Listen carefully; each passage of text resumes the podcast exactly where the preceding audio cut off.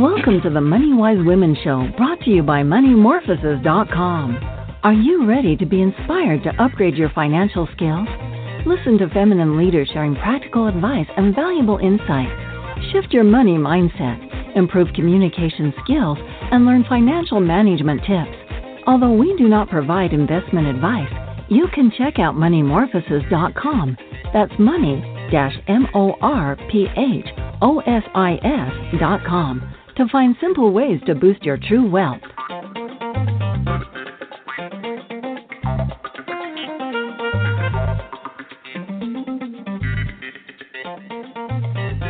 Welcome to the show. It's Crystal Arnold here, founder of Money Morphosis and the Money Wise Women Show.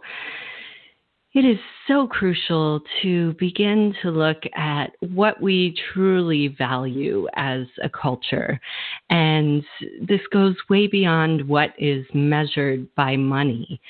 And I am so passionate about redefining wealth and value and success and things that need a more holistic sense of what brings us a good quality of life? What makes life worth living?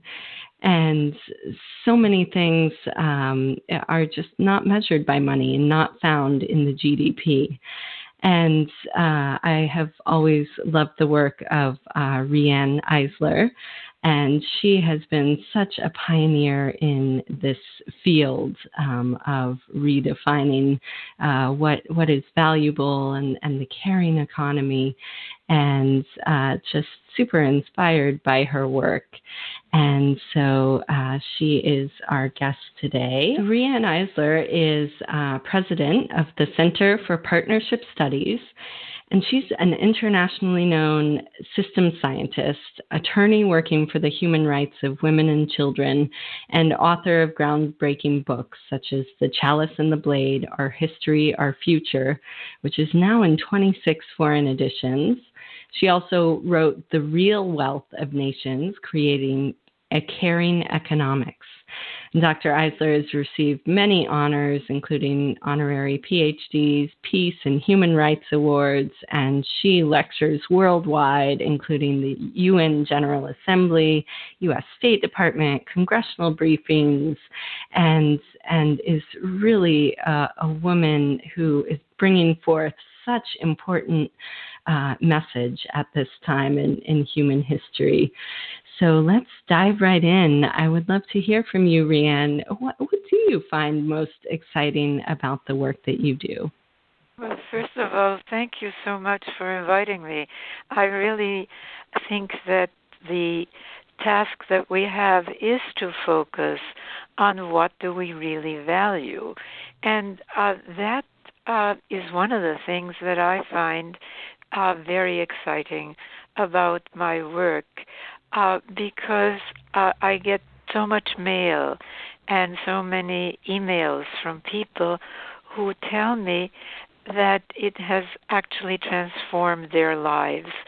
So, one of the things that I find um, exciting uh, are the wonderful people, uh, people who are anxious and dedicated to making fundamental changes that my work uh, brings me in touch with. Yes, and and you've really been in this field for uh, for decades now, and just curious to hear uh, how how it's evolved in the last few decades and and maybe just um, clarifying for people as a systems thinker between the dominator and and the partnership um, economy. Well, economy um, is part of a larger social system, and my research, which uh, the first book reporting uh, my research was the chalice and the blade, and um, in that book, as you said, I introduced uh, the domination system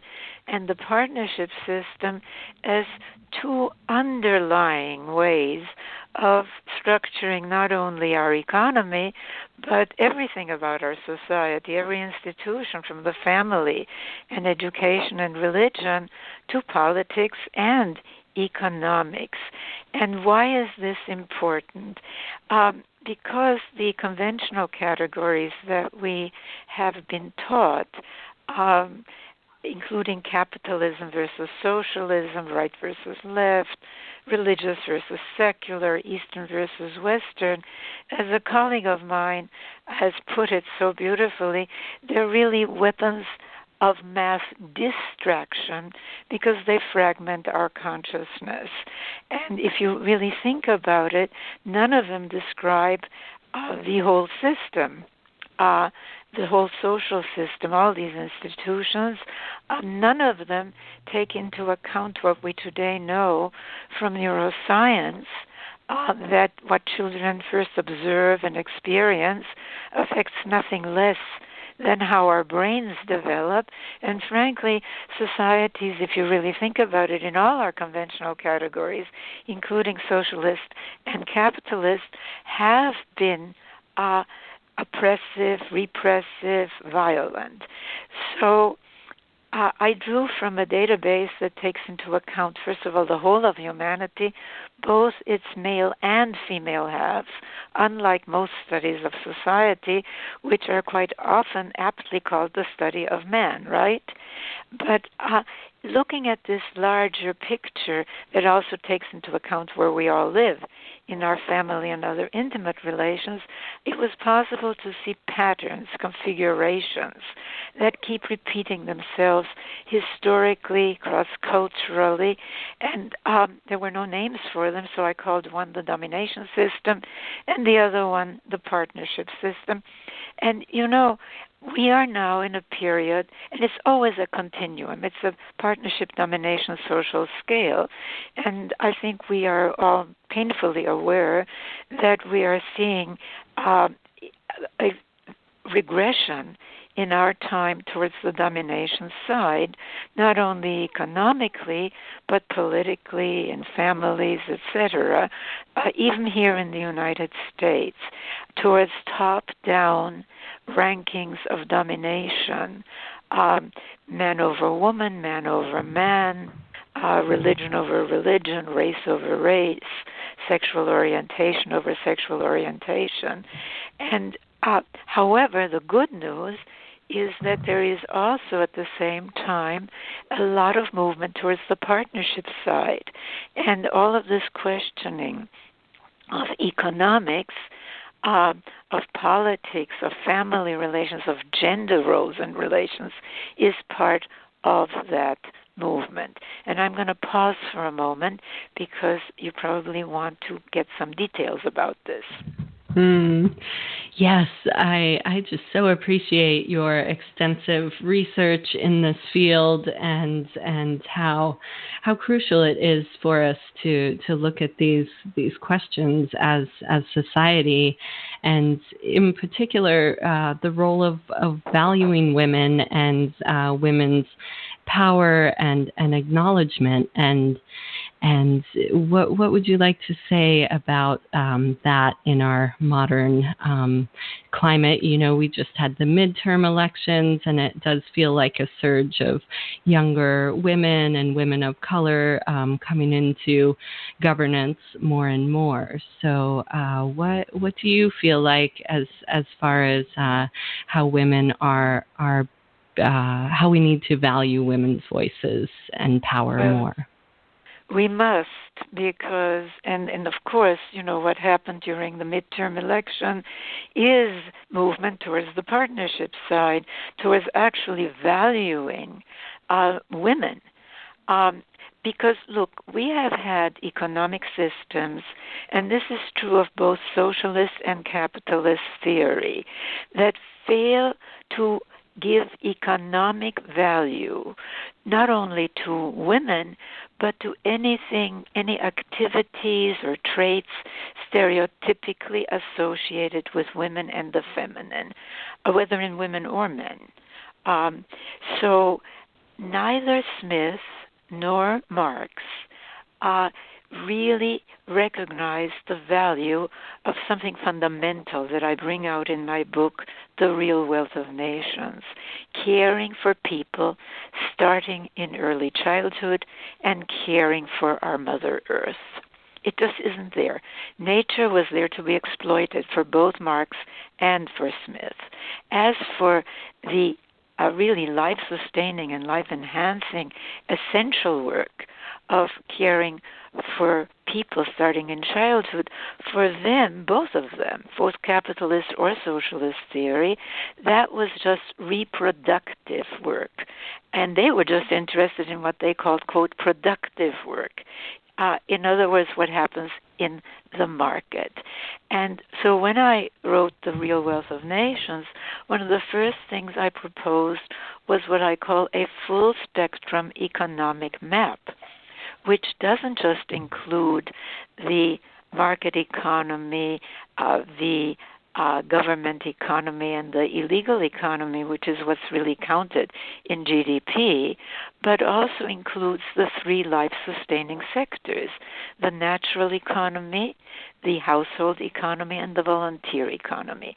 And when you really look at economics from that much more realistic perspective, uh, you see that we have had in economics as well as in politics and family a gendered system of values in which anything uh, stereotypically connected with women or the feminine has been considered less valuable than anything stereotypically connected with men and masculinity. And of course, the questioning today of gender roles and relations, where men are questioning, you know, this notion that real masculinity is not being like a woman, it's being, it's dominating, it's, you know, conquering, and women are questioning our subordinate role and that is fundamental to economic change because only as the status of women rises, as we redefine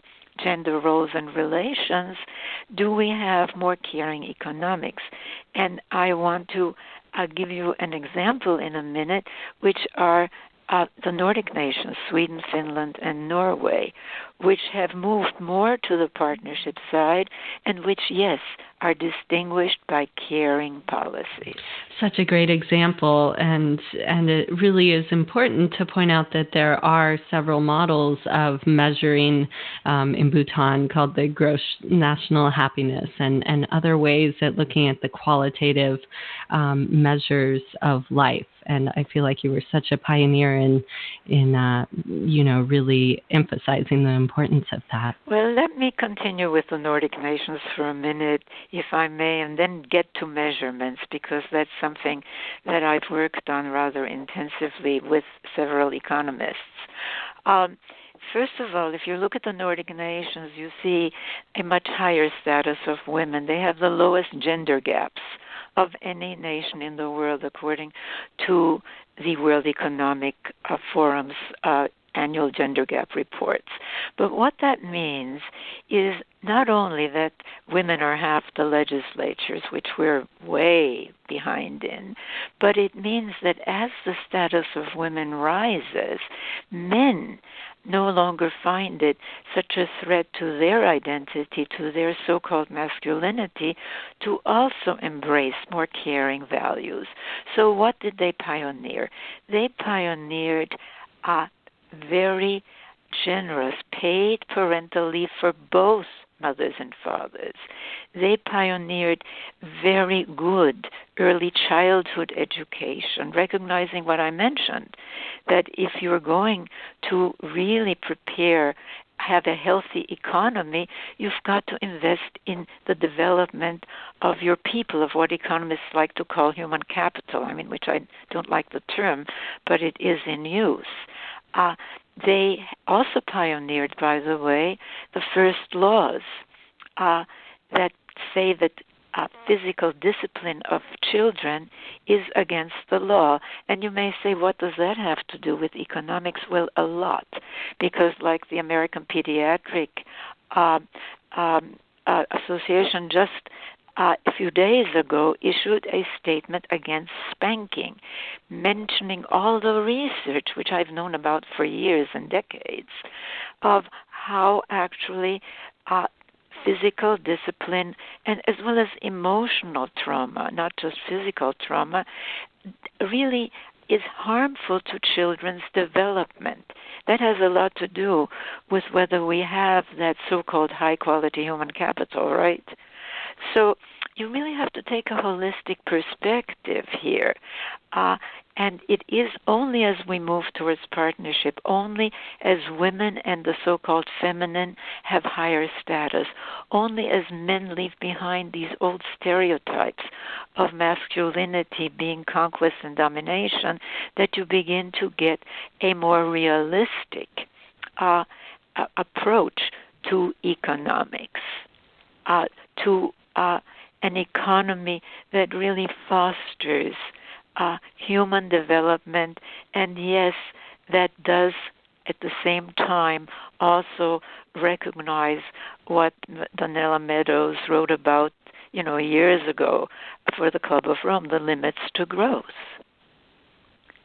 It's all interconnected, but we have to recognize the importance of those three life sustaining economic sectors, and that's uh, why I think that uh, Archbishop Desmond Tutu, for example, called The Real Wealth of Nations a template for the better world we have been so urgently seeking, because it does offer a much more realistic path towards a really healthy economy and society. Mm, I agree absolutely, and and it seems so um, so obvious when when you say it like that. I wish more people would, uh, yeah, really really take that seriously in, in considering the health of our families and women and children, and and yeah, which connects to this this um, you know qu- uh, question of, of measuring these types of things. Tell us a little bit more about your work in that area. Well, my work you mentioned the Bhutan happiness um, uh, measures, and I am a member of an IEEE. This is the largest um, as you know, Association of Engineers, and I'm not an engineer. Thank goodness. I mean, I'm a social and systems scientist, but they've asked me to be part of their um, uh, metrics group uh, because they recognize that. Uh, like take Bhutan, the the rate of wife beating in Bhutan is horrendous, and yet people seem to say that they're happy. Well, that you know, I mean, it, it it's a very, uh, shall we say, not very accurate measure of quality of life. So the measures of quality of life that we've developed at the Center for Partnership Studies, which, as you said, is the um, organization that I'm president of, um, really uh, take a completely different perspective. Um, and yes, a different perspective from most other so called GDP alternatives. Because what we look at is human capacity development, and also in contrast to most alternatives uh, to GDP, they don't just give us a snapshot of what is, in other words, outputs. You know, I mean, how many kids are enrolled in uh, high quality early childhood education, what um, percentage of growth uh, of GDP is invested in caring uh, for families, like in paid parental leave, and so on. The United States is terrible, by the way. I mean, lags way behind other OECD nations in this. But it also looks at inputs. What are the investments that make for better outputs. And I really urge people to go to centerforpartnership.org and look for alternative economic indicators, or better still, look for social wealth economic indicators. And it offers a different framework. And it's a framework that's not only much more humane, but it is a framework that is much more uh, adaptive to our new economy, to this technological shift from the industrial to what we call the post industrial service knowledge economy, uh, where again, uh, so many jobs that used to rote jobs, you know, that used to be performed by people are being taken over by automation, about artificial intelligence, robotics. So I have proposed that what we need, uh, and I will repeat this again, is an economy that recognizes and rewards the essential work of caring for people, starting in early childhood, and caring for our Mother Earth. And if we don't do that, we simply are never going to have if if we only focus on the market on exchange of goods and services it's not going to work. Uh, because you know people are now talking about uh, unemployment due to technology and and a you know guaranteed annual income. Well i'd like to see that guaranteed annual income uh, particularly reward the work of care in families, not just in the market, in the volunteer economy, not just in the market. So it's a whole different approach. And I highly recommend this frame um, to anybody who is working on alternative indicators because uh, it, it what it does it it sort of uh, looks at economics from this holistic uh, whole systems perspective. And yes, it does give value to the so called women's work of care, whether it's done by women or men. And of course, it's our job, isn't it, uh, to see that our social and economic policies actually reward that work, which we don't in these United States, even before Trump. Yeah. So, you know, your work really points to a lot of the hidden inputs in, into our communities through the work of caring. And I'm curious if you've seen this, uh, how, how do we make this more visible within our organizations? You know, for instance, volunteers that require childcare, and just wondering how an organization could value this additional support that brings uh, value into their organization? Well, you know, a, a, big organization can do this, and actually, in the real wealth of nations, there uh, are studies that show then when big companies invest in uh, on site child care, uh, when they invest in generous paid parental leave, they are actually more economically profitable. And of course, it makes sense, doesn't it? I mean, people are more present, people are more committed to making the company successful because it is caring for them and their families, right? But for small organizations, it really has to be a community or a government task to support this because you know a mama and papa store they they don't have the capacity to really uh, give uh, generous paid parental leave. Uh, so that's why this is a very very important thing that we get our uh, but, but we can start on the local level. Uh, you can start in your community by just getting, say, your board of supervisors to have a declaration saying that we recognize that paid parental leave is essential, and a few states, you know, California among them, has started to do this, but uh, it still does not. Uh, it's not good enough. Because for one thing as long as we have these gender stereotypes men the ethos of work for men is such that if they take parental leave uh, you know they're con- not considered good employees right? Or women of course are dropping out of the workforce uh, because you know it's it's it look let's just face it, we have left behind many traditions of domination, including the subordination of one half one form of human, you know, the female form, to another form of human, the male form, which is integral to domination systems because it gives children this mental template for in group versus out group thinking, you know, whether it's a difference in race or a difference in religion. They, you know, they, they acquire this template before their mental faculties are formed. So you always have to look at economics and economic policies in this larger social and cultural context.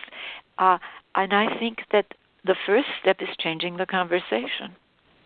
I mean, really recognize that, as Einstein said, you can't solve problems with the same thinking that created them. I mean, look at the enormous damage to nature, for example, caused in the by China and the Soviet Union, which were the two mass applications of socialism.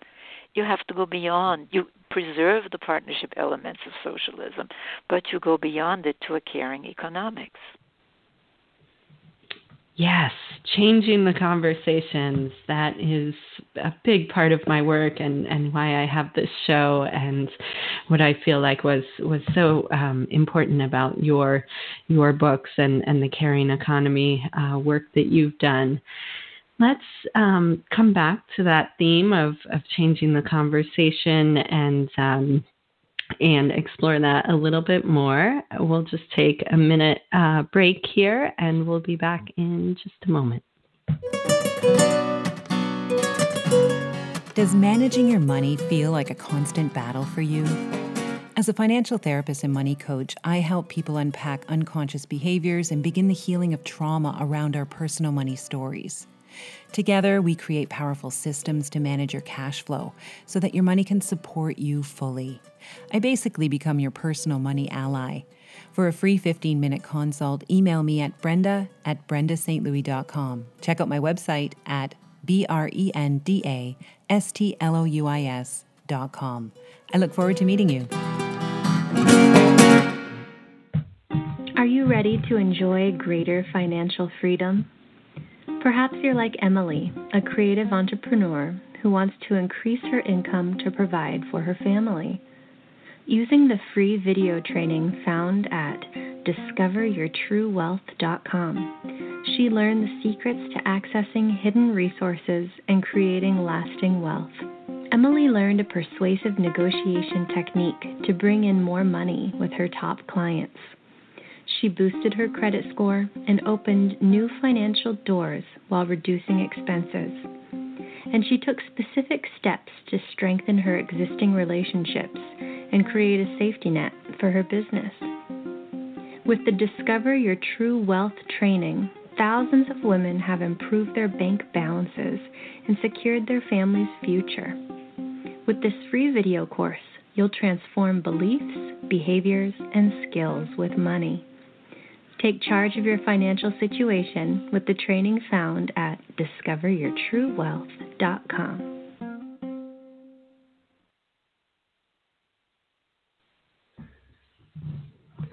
Welcome back. We are here with Riane Eisler and uh, just discussing changing the conversation of, of what is most valuable and and uh, and what wealth is and how uh, women in particular are valued. And so let me see. I wanted to uh, to share just briefly um, with listeners about something we've been uh, developing at the Post Growth Institute. It's called the Offers and Needs Market, and uh, people can read more at www.offersandneeds.com. And uh, quite simply, it's a live, in person, 90 minute process where people actually get together around small tables and identify and exchange. You know, their passions, knowledge, skills, and resources, and also their needs. And we had one here in our community a couple of weeks ago with about 80 people. And there were wealthy people sitting at the table with homeless people as equals, both sharing things they had to offer and things they had to need, they needed. And uh, so we found it incredibly powerful for people to redefine the marketplace as, as a place where they can actually come to care for one another. And, and that really there is a need for that kind of face to face interaction and, and ability to express ourselves and, and have that in a very intimate way. Um, and so um, we'll be training facilitators for that process this spring. And I'm just curious uh, what, what you see the value in this type of gathering to be. Well, I think it's wonderful. I mean, I see enormous value in uh, people coming together uh, to really explore new ways of thinking and acting and being. Um, we've been doing that too, um, and but we've been doing it uh, using the new technologies, uh, webinars and online courses. And I, I think this is all, of course, part of the movement, uh, challenging traditions of domination, isn't it? And moving towards partnership alternatives. And so we have a course also that I thought I would let people know about because it'll start again um, uh, in in in the um, uh, in in January uh, on caring economics, uh, where you can learn all about that whole new way of thinking about economics that we so desperately need uh, if we are to meet our unprecedented environmental, uh, social, and economic challenges. And we also do webinars because I want to emphasize something here. Uh, it may sound strange, but you can't really change economics without uh, looking at the culture, the society, the kinds of families, education, uh, politics that economics is part of. It it just doesn't exist in a vacuum. So as I said, this gendered system of values is is writ large in uh, I mean consider uh, so many of our legislators, and unfortunately a, a, a sizable proportion of the American public, uh, think that it's just fine. There's always going to be money for weapons, for wars. Well, that's associated with stereotypes of heroic masculinity, right? Or for prisons, you know, like the punitive father of the domination system. But somehow, we can't seem to find money for caring for people, for this women's work, right? For nutrition, for food, uh, for taking care of the, you know, of, of people's basic needs. Uh, not to speak of early childhood education, even though study after study after study shows that it's the most effective investment a nation can make economically is good parenting education and good early childhood and yes paid parental leave. So uh, I'm I'm really suggesting that we really stand reality. You know, we've been living with economic systems that, as I write in The Chalice and the Blade, have stood reality on its head. So let's stand reality right side up again. And, you know, we're back to what you were talking about, Crystal, which is what do we really value? And as long as we devalue women and the so-called feminine, whether it's in women or men, you know, men who are soft or sissies, they're wimps, right? Well, as long as we have those gender stereotypes, we're going to continue to have these insane policies. Right. I I so agree and I see incredible importance to transforming both ourselves from the inside out with our beliefs about money which are formed in young early childhood and then also the systems that we can exchange with and and shifting those away from a growth obsessed um, extractive economy which which is really um, really uh, causes a lot of challenge and suffering for for many people. So let I want to hear more from you. Like, why do you think having more open, transparent conversations about money is so important, both personally within our families and our communities, and it could include things like participatory budgeting. So, why is talking about the taboo topic about money so important? Well, money is a technology for, you know, I mean, it's an invention, it's an economic invention, and it can be used for good or for ill, right? Uh, in a domination oriented society, the accumulation of money uh, is sort of a substitute for meeting. I mean, look at the barrage of marketing coming at us and especially at young people, it makes me very sad to see how addicted young people are now to uh, really uh, i mean this barrage of and through the social media you know what what kind of clothes do you have? Do you have a designer thing? I mean it's it's it's it's crazy. And it is not fulfilling because what people really care about is well what makes us happy are caring connections. Studies show that after a certain uh, level is reached, you know, where you can survive and you can do okay and you have some leisure and, you know, some opportunity to learn, uh, just accumulating money doesn't make for happiness. Uh, you know, a lot of studies have shown this. So, I mean, uh, this is really about a new world view, isn't it? And in a more partnership oriented world view, uh, where uh, relations I mean, in domination families, and this is why I always go back to family, children experience and observe a worldview where there are only two alternatives. You either dominate or you're dominated. There is no partnership alternative. And again, uh, in two parent families, but also in the surrounding communities, even if it's a one parent family, uh, that is expressed. Uh, in in the in the ranking of male over female and masculine over feminine, right? So uh, let's really uh, think about economics from a whole different perspective.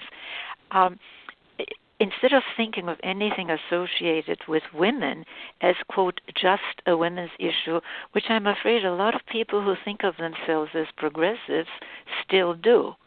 I mean, I was horrified when Bernie Sanders uh, said, well, I'm going to vote for this man even though he was uh, against reproductive freedom for women because he backed socialist policies. Well, I mean, that is absolutely short sighted. Uh, we have to change. Look, take take the environment. It's overpopulation that has brought us. It isn't cars. I mean, if we had one tenth the cars, due to having one tenth the population. But what is it that, that, that changes population? It's having women have uh, reproductive freedom, women having life options other than um, breeding for men, sons for men. I mean, we've known this for decades. And yet, again, I have to say, it saddens me to see that so many uh, organizations that want to have less emphasis on quote growth you know and all of the extractive technologies and the over you know i mean the over exploitation uh, really have fallen for this notion that our planet can feed en- endless numbers of people. When if you look at the world watch institute findings or at many other findings it simply isn't true. There the earth is finite and especially now with global warming, uh, we are seeing desertification. Uh, I mean, we've got to do something about population, and the only way you do something about that is, yeah, raising the status of women. Mm. So these are fundamentals. I mean, I've I've identified four cornerstones for shifting from domination to partnership. One is childhood, the other one is gender, the third is economics, but going beyond both capitalism and socialism to a caring economics, and the fourth is what we're talking about here stories and language. You know, mm. calling uh, caring for people just reproductive work immediately makes it sound inferior, doesn't it? And yet that's mm. what's taught in our economic schools. Oh, I love how you laid out those four cornerstones. That's very helpful to uh, to understand. Um, so I'm curious if you were sitting down right now with the president of a progressive country like New Zealand, um, you know, what are the smallest and the biggest recommendations that you would have for that uh, leader? Well, uh, New Zealand has been progressive in some ways. Um, I would first of all uh, ask them to use their position to really change how people view the world view. uh, to stop talking about right versus left and religious versus secular and Eastern versus Western, recognizing that none of them make it possible for us to really know what are the cornerstones for building a better politics, a better religion, a better family relation, all of the things that really matter, right? Uh, use that. Use that. Use the part. Change the language. Start talking about partnership systems and domination systems. Uh, talk about caring economics. About how this is not only good for people uh, and for our natural environment, but that it is most effective as we shift technologically from the industrial to the post-industrial economy. Uh, I, I think that that's so important because if we don't have, you know, you wouldn't build a house without a sense of, you know, the, the blueprint for it, right? Well, this work is not just about critiquing what is, which uh, is really critiquing domination systems. Okay, because you know capitalism. I mean, you know the the so-called supply side or trickle-down economics. That's very old. I mean, that's domination economics. It's like in feudal times, people were supposed to content themselves, right, with the scraps falling from the tables, you know, the opulent tables of those on top. Uh, we've got to change the system, and we have to think a different way then we can have policies that we haven't even thought about yet. Uh, that will come out of new of a new way of thinking. Mm, yes, well said.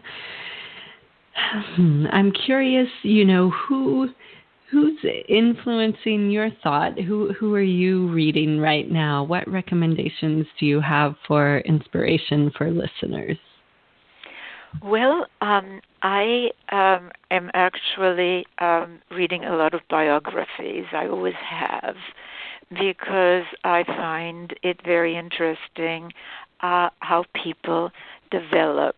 But in terms of inspiration, well, I can tell you a little about the new book uh, that that will be coming out with Oxford University Press in 2019 that I wrote um, together with an anthropologist called Douglas Fry, who is probably the world's uh, leading expert on foraging societies.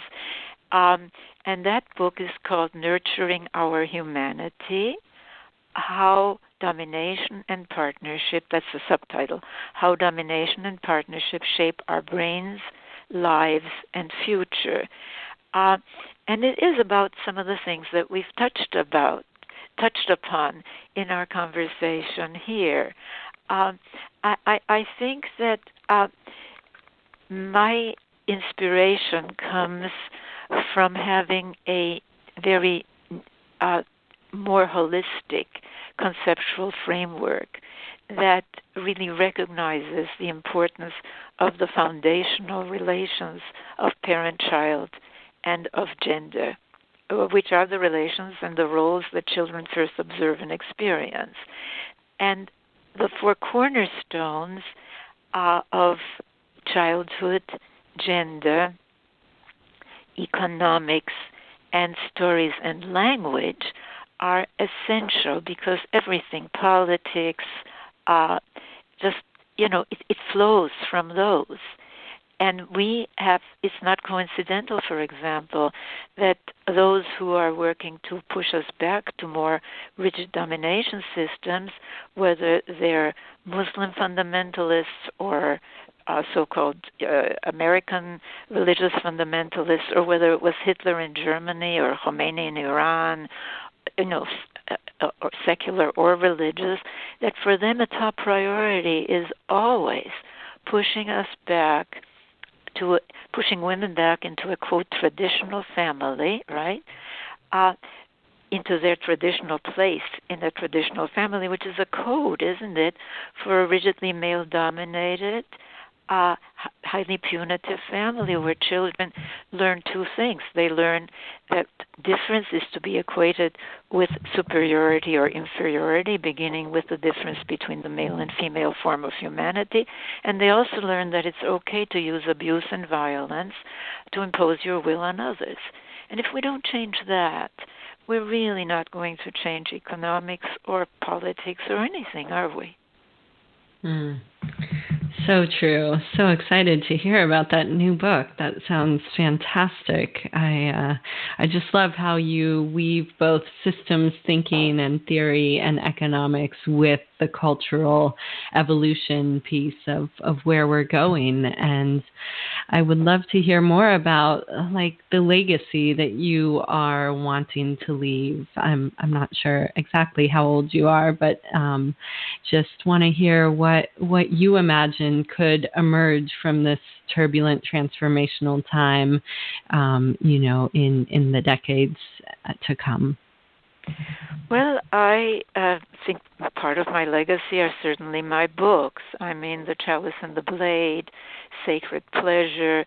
Um, I, I wrote those books to really try to understand why, when we humans have such a capacity for, uh, well, for, for really consciousness, for caring, for creativity, there's been so much insensitivity, cruelty, and destructiveness. And I've, I went way back into prehistory, as you probably know if you've read The Chalice and the Blade.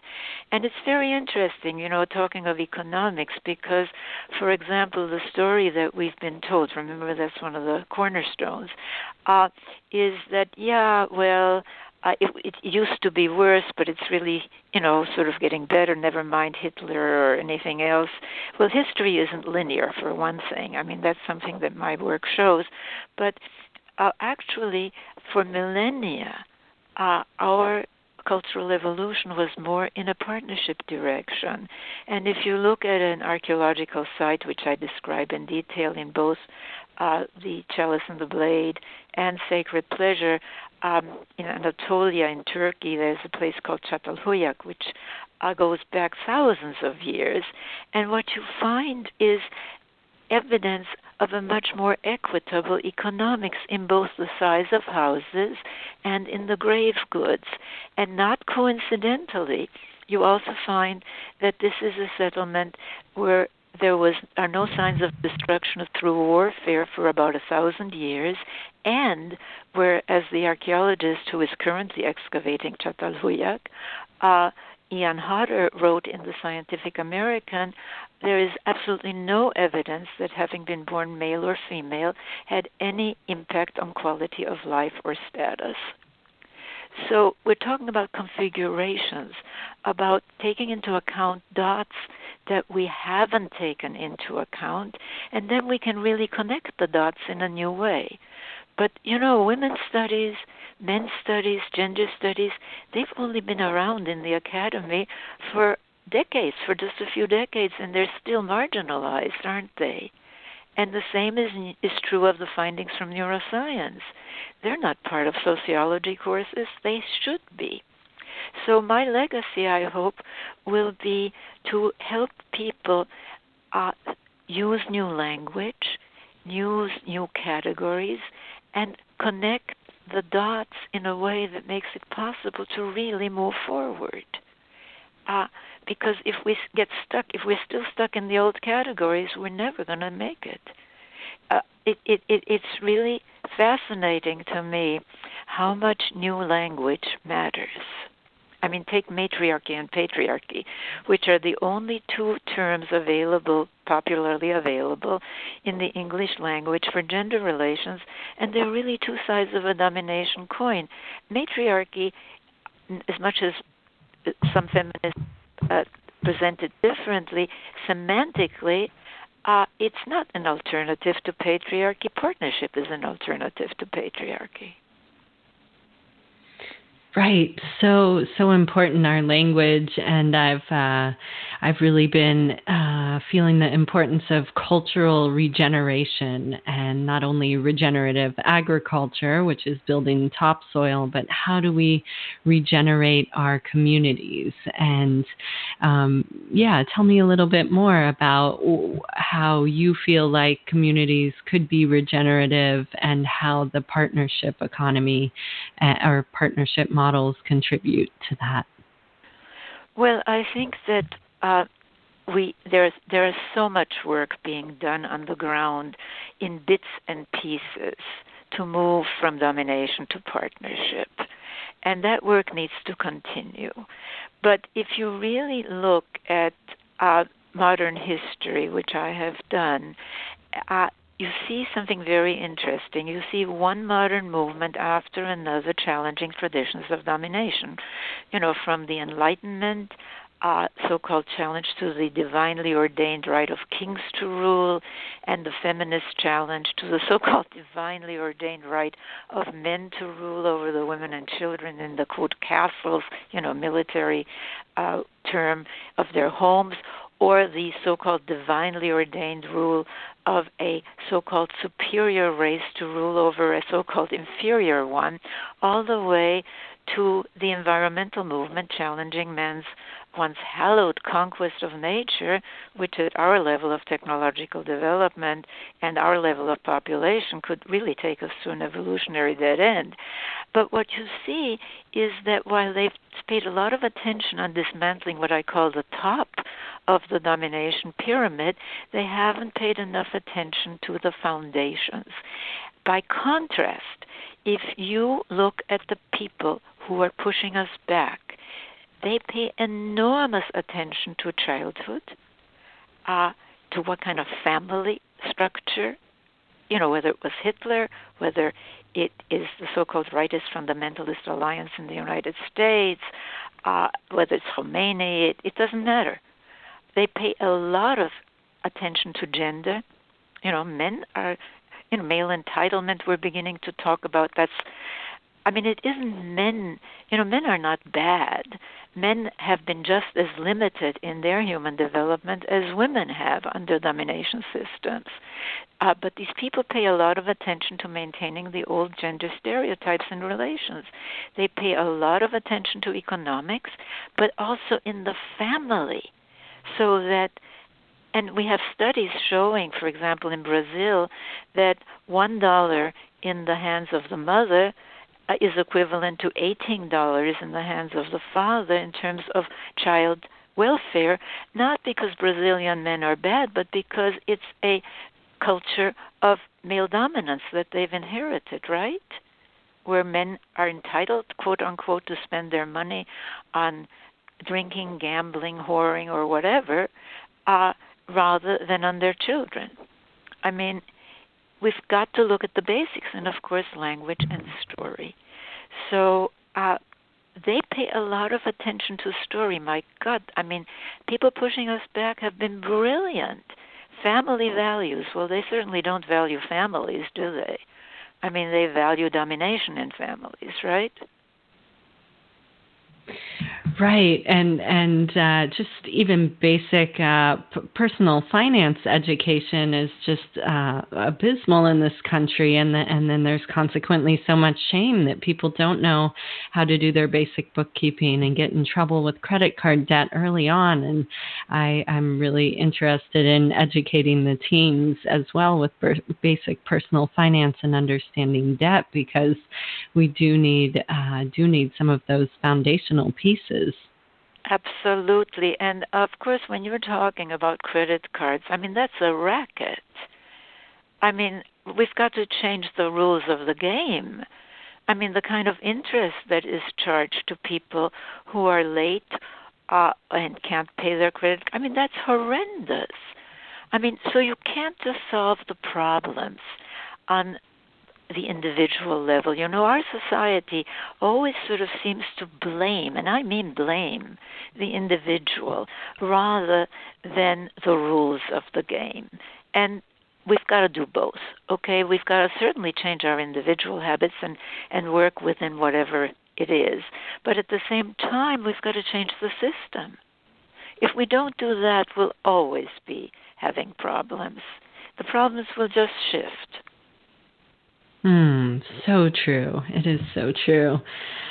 Um, you know, if listeners are inspired by this, you know, what what is something that they might be able to do as women, as entrepreneurs, as younger people, um, to to create this better world? Well, I would highly recommend, and especially for young people, two things, and for women, um, if you go to uh, the website centerforpartnership.org. First of all, you'll find some fabulous recordings of webinars we've done.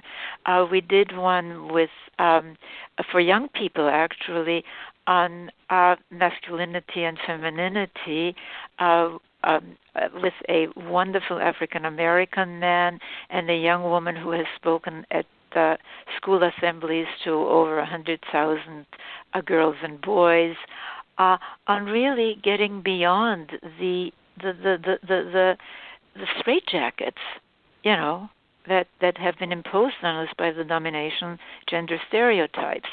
Uh, I also highly recommend that when we offer our courses again on partnership economics, on caring economics, uh, I, I give a course uh, with four videos called Changing Our Story, Changing Our Lives, uh, which you can actually uh, uh access as a self study program. You just watch the videos, and uh, but we will be uh, having one where you can also next year have conversations with me about the content of those videos. I mean, really if we uh, reframe how we look at our place in the world and at the world that can be, that we can create, uh, we can, I mean, you, you know, cultures are human creations. We can make the culture better, and with it, we can make the economic system better. So, yeah, we've got to learn how to live with what is, but it's just as important that we change what is to what can be. In fact, mm. it's hmm. more important. Yes, yes. Um, I I so agree, and really encourage people to check out those uh, resources there, and we'll put a link in this article, and uh, and to just have those conversations with friends and and loved ones, and really, uh, you know, shift shift our beliefs and begin to see what's possible. Are there any closing thoughts you'd like to share? Well, we have a community, um, an, an, online platform for graduates of our uh, webinars and of our courses. And it's a thriving community where people share how they're applying this. I mean, we have one of our alumni is running, ran for Congress. She didn't make it, but that's not the point. The point is that she decided to do something and she decided to do it in the political area. Uh, the young woman that I mentioned, who has done uh, really workshops at com- you know at schools with hundreds of you know hundred thousand kids. Uh, Bree Mathers, uh, Love the Skin You're In is her organization. Uh, you know, I mean, she's part of our community.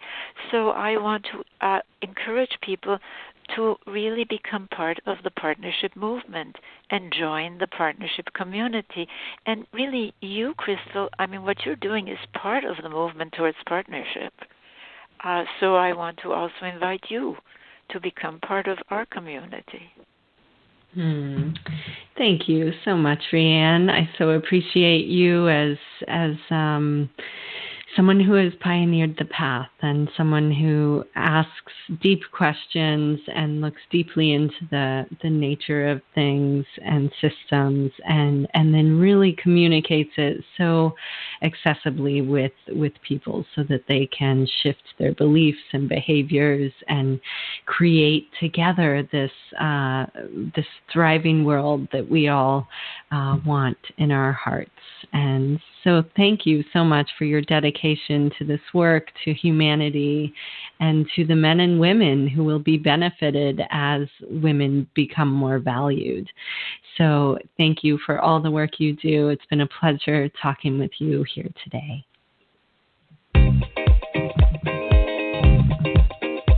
Thanks for listening. If you like what you heard, the biggest compliment you can give us is to subscribe to the show and rate and review our podcast at iTunes. Be sure to visit www.moneymorphosis.com. That's money M O R P H O S I S dot com to join the growing community of empowered women who are dedicated to creating the true wealth they deserve.